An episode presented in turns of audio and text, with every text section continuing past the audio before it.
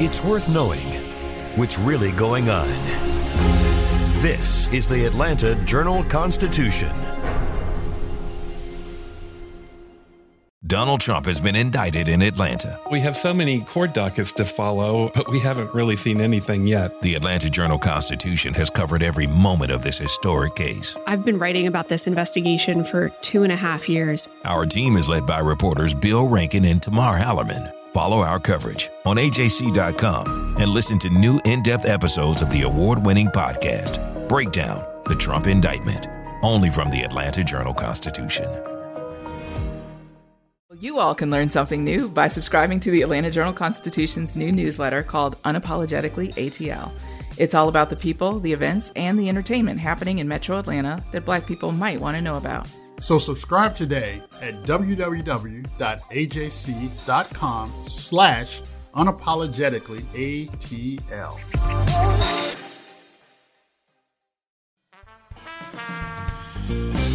This is Access Atlanta. Every week, we share some of the best places to eat, play, and live out loud in the ATL.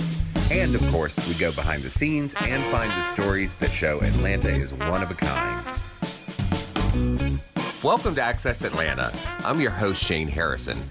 We've changed the way we do our podcast. That means we're recording it remotely from our homes, but we've also changed what we're talking about in the podcast. Since we've always prided ourselves on providing guidance on things to do in and around Atlanta, and because most venues, theaters, and attractions are closed, we're going indoors and in some cases where it's practical, outdoors to places where it's easy to practice social distancing. Entering the digitally animated Van Gogh The Immersive Experience is less like walking into a painting and more like stepping into an IMAX fever dream. In a room the size of a railroad barn, painterly trains come and go, filling the interior with images of soft gray smoke. Flowering almond trees shed their petals on the breeze and reach to the sky, 40 feet above our heads. Painted sailboats float on a bubbling Rhone River as yellow stars whirl in the blue night sky. Walls melt, water pools on the ground, this section of the traveling exhibit is the climax of a multimedia experience with its super boosted subwoofer sound effects and eye popping, writhing visuals. The show opened in May and will run through January 4th, 2022. Bo Emerson visited the immersive exhibit and spoke with some of the folks there. Hi, Bo.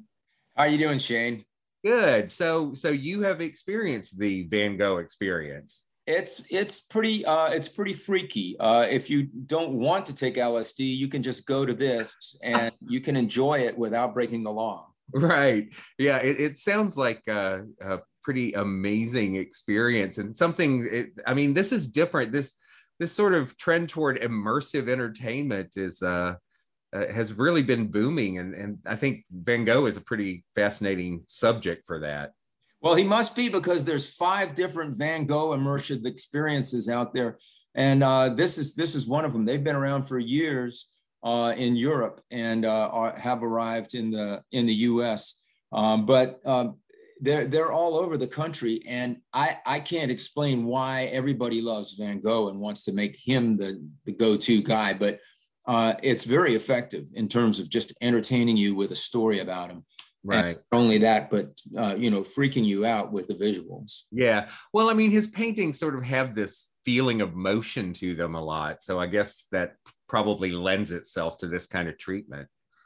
And and motion is the is the correct word. These these paintings paint themselves on walls that are 40 feet high all around you, you're in the middle of this uh, sort of frenetic activity of, uh, of paint traveling here and there. And uh, it's, uh, and that's in the last big room. And there's a, several other rooms that lead up to it that give much more of a, of a sedate approach to telling, telling the story about Van Gogh. But that last room is really just kind of a, um, uh, like I said, it's an IMAX uh, experience. Yeah. So you you you spoke with someone there, someone involved with it? Yes, I, I, I, spoke with producer and creative director Mario Iacampo, uh, who uh, had uh, uh was on his way probably to, to Miami, I think, uh, where uh, where the next one will be. And we were actually wandering around in the uh, in the exhibit while we were talking, but we also spoke on the phone so you could hear what he was saying. Right. And I had a chance to talk to some of the other people there too, uh, who traveled from a variety of places to come see this. So this thing really has a has a mass appeal. Yeah, well, I mean, you can tell by the uh, ticket sales. They were when they went on sale. It seemed like they were selling out like crazy. But uh, I, I imagine it's yeah, it's settled down a bit. I imagine now with you know, but people wanted to see it early on. But but they'll have plenty of chances since it's here through January. Well, they told me they'd sold 200,000 tickets at the point that um, that we spoke, which was earlier this uh, uh, this year, and they who knows how many more they will sell. I they there's still tickets to be bought. Though. Yeah, definitely. Well, all right. Well, uh, cool. Well, let's let's hear from the folks involved with Van Gogh: The Immersive Experience. Thanks for bringing this to us, Bo. Thanks, Jane.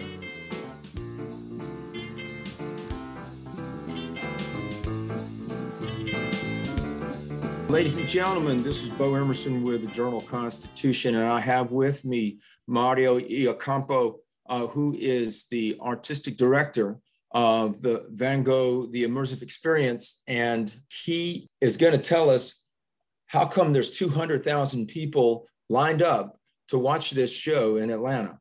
Uh, Mario, welcome. Uh, uh thanks for having me. And uh, well, uh, welcome. I guess what I want to say is that there's, there's only 200,000 because, you know, there's 5 million people in Atlanta. So we, got a, we got a long way to go yet. Oh, you but, want to get them uh, all then, huh? it's been, uh, it's been extremely well received. I, I think it's a combination of several factors. I think the marketing approach that we have online was worked very well during this period. I think that I think Van Gogh in general has hit this kind of wave uh, of popularity in America that that was maybe not as prevalent before. I think uh, you know it's uh, the visuals and that, that, we all see on the internet. I think all of these things together have stimulated people uh, to come and see these kind of immersive experiences. Over and above the fact that I think digital technology and digital art in general is gaining uh, a lot of popularity. You know, the, we all hear about Bitcoin, we all hear about NFTs. You know, people creating original works of art. So I think it's it. There's a you have all these things together to create this incredible wave. Now, just uh, for folks who uh, might have been living under a rock, uh, uh the, the immersive experience is, uh, is not just uh, a museum display, it's an introduction to Van Gogh's life, but perhaps the, the peak part of it brings the visitors into a room in which they are really bathing in an animated uh, uh, uh, Van Gogh paintings that are changing continuously, and uh, the the the room is huge. It's uh, uh, and it's it's quite a mind-boggling experience. how would you describe that? Well, I think the the the approach that we've taken in the experience is twofold. One, we we start with creating uh, knowledge about the artist giving people context, making people understand on a on a somewhat superficial level because you know we're not we're not a museum, but you know we talked about all all the great points in his life that you know the painting of the bedroom for his brother, sister, and, and mother, the the Japanese era that he that he that, that greatly affected him for a period of life. We talk about the his time in the vestibule, which is you know in the convent. We talk about some of the his most iconic paintings, his penchant for uh, for reproducing over and over a similar subject. Uh, so we talk about all these things to give people a little bit of context before they go, you know, in what is the center room, which is a 35 minute immersive experience with, um, you know, in Atlanta, we're, we're in a building at Pullman Yards that is over 40 feet high. So it, it, it's a true immersive experience. And what we project we project on four walls, we project on the floor, and we go through his life. We go through his paintings. We and what we try and do in the in the immersive experience is is show the paintings how you would have seen the landscape when he painted them. So you know when we're when when we're showing the paintings, his famous paintings of railroads, for example, because there's several of those. You know the the train is still moving and the smoke coming out of the train because we think when he was painting it, when he was drawing it, uh, for sure the train was moving. Uh, we show you know, the in a funny sequence where we show the crabs, uh, which is also paintings he did, and all the crabs come out of the artwork to invade the whole venue.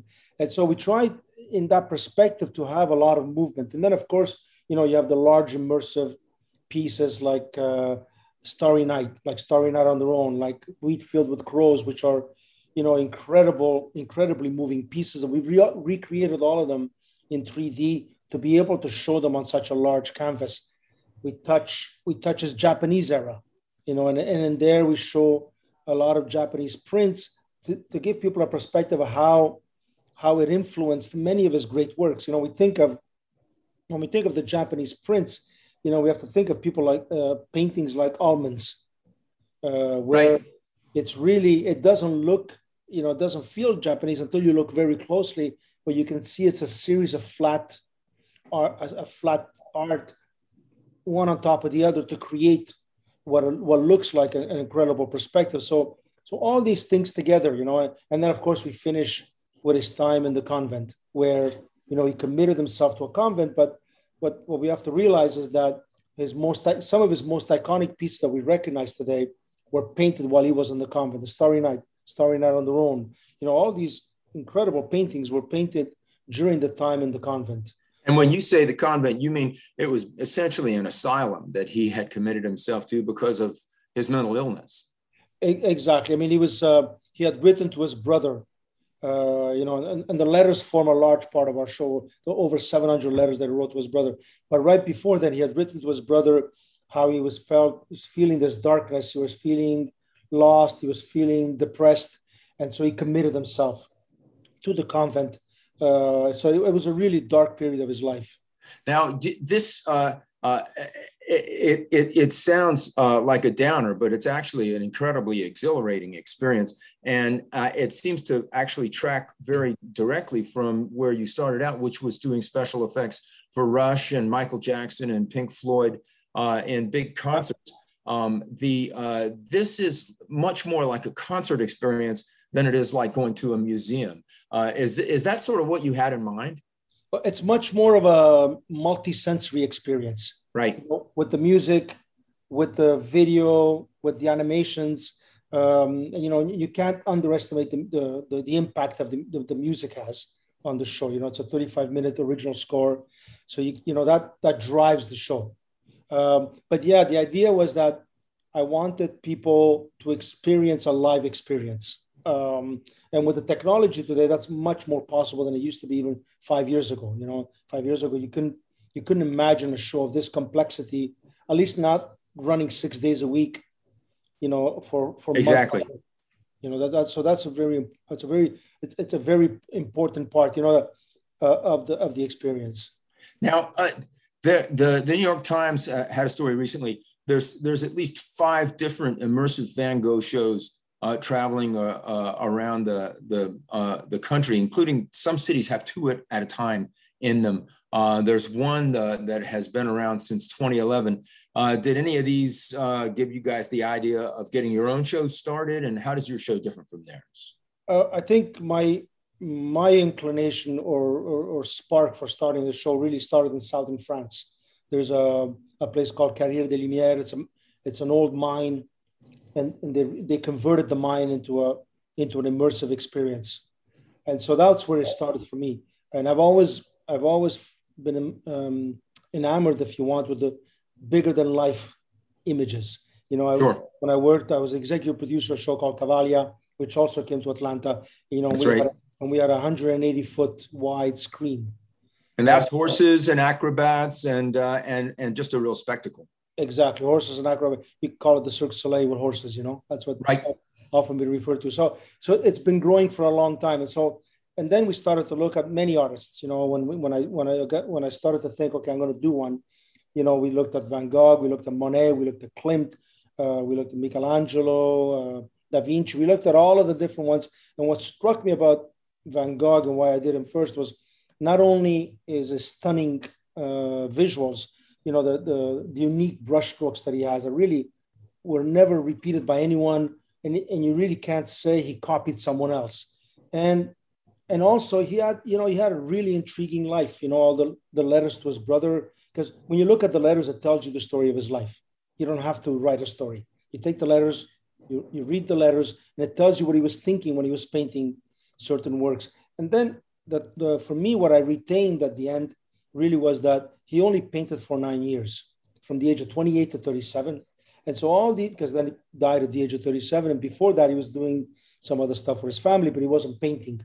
So when you think about 900 paintings in nine years and over 2,000 drawings in that same period, it's an incredible uh, feat. You know, that's all he did. I mean, you wonder when he. You know, I, I, think I remember uh, Gauguin mentioning that uh, he uh, uh he just painted without stop, uh, relentlessly continuing to paint. And uh, Gauguin was not not impressed with his technique, but he was definitely impressed with his his energy and his production.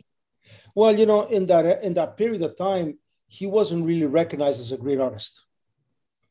he was he was sort of seen as this kind of guy off to the side and he wasn't following the norm, you know, and, and, and you know, at any period of time in history or even today, when you when you step outside the box, you know, the the the the, the structure doesn't like that. So all the artists during that time, you know, that were painting more classical styles looked at him as a bit of a beast. Like, what is he doing? You know, right? It, it was crass and crude, right? Exactly. Whereas, you know, it really gave, you know, because as he was somewhat colorblind, so the inter, his interpretation of colors was somewhat different. So when you see, for example, Starry Night with the with the sun, uh, it was much much more orange than it is today. Today is, is more yellow, but that's because of the fading over, you know, over a century and a half.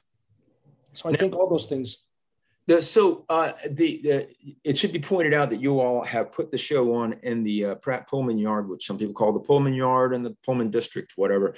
It's a wonderful industrial uh, uh, uh sort of compound with a lot of historic buildings, some of which um, uh, the the um, I mean I don't know if any of them have been used up until now. This seems to be the first large event that's gone on there outside of movies being shot on the on the lot. It must have been uh, expensive and uh, somewhat daunting to try to get the uh, that big building uh, ready for the show.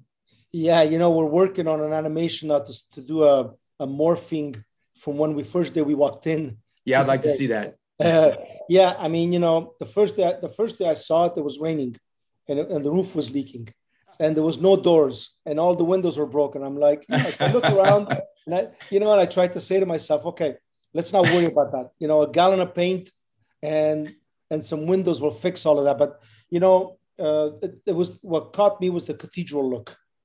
You know, we've done many of our shows in Europe in cathedrals, and you know, and and I want to, and I know I know what that can look like. So I, I so I think that's what caught my attention. You know, and the, and the forty foot ceilings, I knew were going to be spectacular.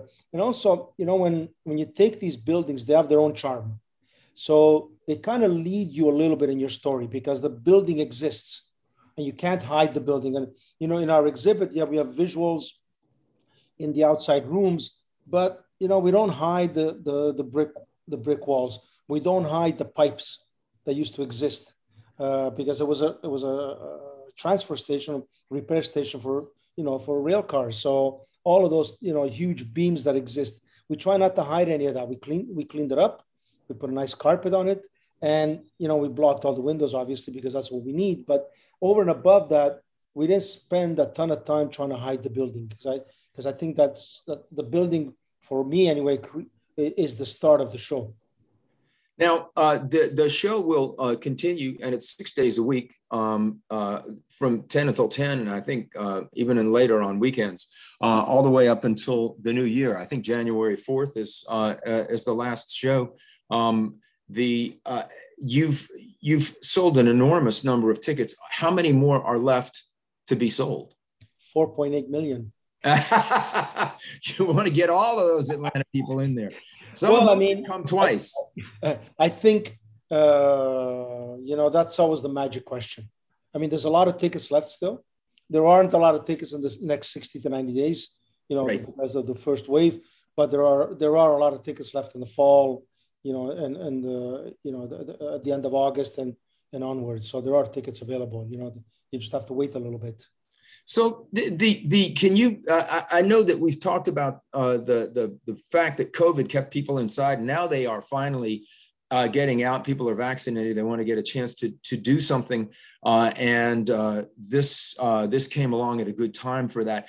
But but there's also uh, uh, there's there's many other things to do in town, and I'm just curious if you can put your finger on what do you think it is about this particular kind of immersive experience that has really grabbed people's attention. I think you know you've have um, we've seen it on television, we've heard about it. Um, digital art up until now has has remained a lot in Europe. These kind of immersive experiences, and I think that America is waking up to it. And I think there's a curiosity factor.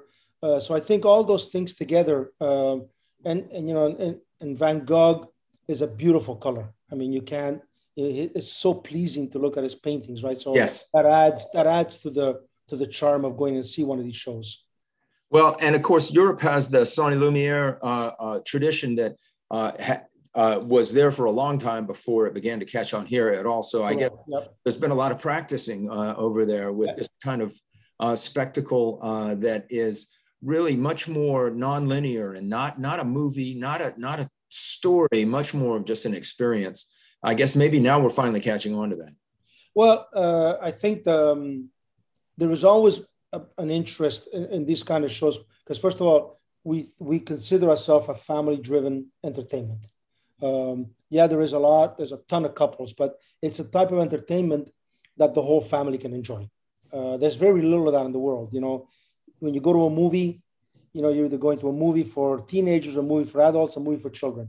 Right. Rarely you go see a movie there's very few movies that oh we can go as a family and everybody enjoys it. So i think there's that. When you look at music music is is for a certain age group. And then depending on what kind of music but you rarely get a, a piece of music where the parents can go with their children rarely right? It's not it doesn't exist. Theater shows is a little bit the same thing. So i think an exhibit lends itself to that already to share culture.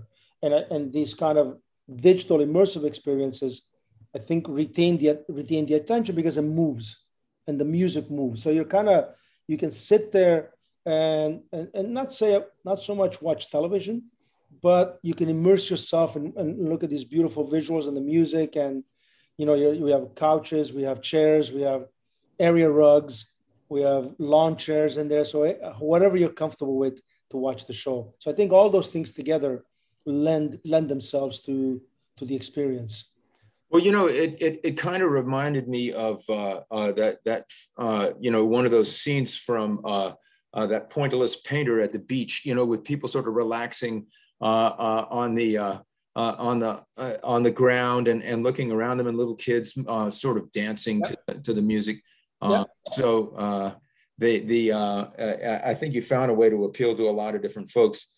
Well, Mario uh, Iacampo, thank you so much for taking time. And, and, make sure that they but that you do the color and post and the VR. That's right. That's right. You should do, uh, you can color your own uh, Van Gogh pictures afterwards, and you can also put on a, uh, a virtual headset and walk around uh, Arles uh, as he would have, which I assume you made that trip too in the real in the real town to look around and see if this was going to look like you wanted.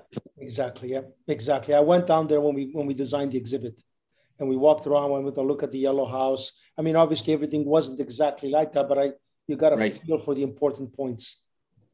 Well, uh, what people would, should try all of those things, and uh, and I appreciate you taking time with us, sir. You have a fantastic rest of the day. Pleasure. Thank you, and thank thank you. Hopefully, we see the other 4.8 million. Yeah. Take care. All right, Mario. Thank you so much. Bye bye. All right. Bye bye now. Concert goers desperate for the return of live music, you are not alone, but the wait is almost over. The bands are as thrilled as the audiences, says King Crimson bassist Tony Levin. Progressive rock legends King Crimson will help reopen the Fox with an evening of epic songs drawn from their decades deep catalog. The California Guitar Trio will open what will be the fifth show of the aptly named and perfectly timed Music is Our Friend tour.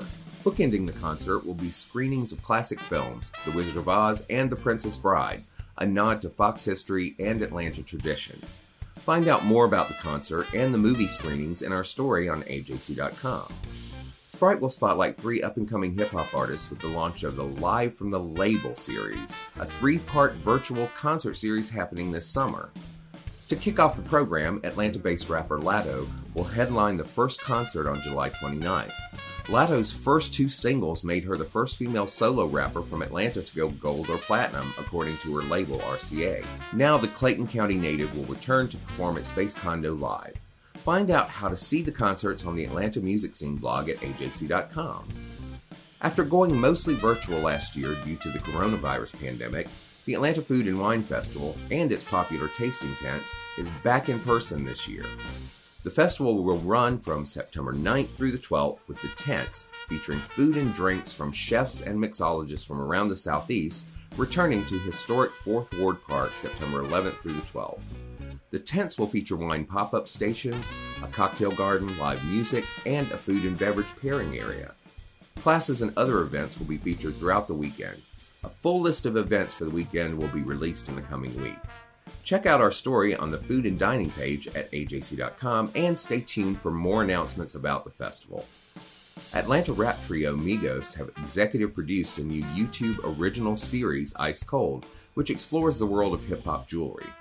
Hip hop stars from the past four decades, jewelers, and historians provide a blend of bling and contextual history to the series, which runs a tight four episodes.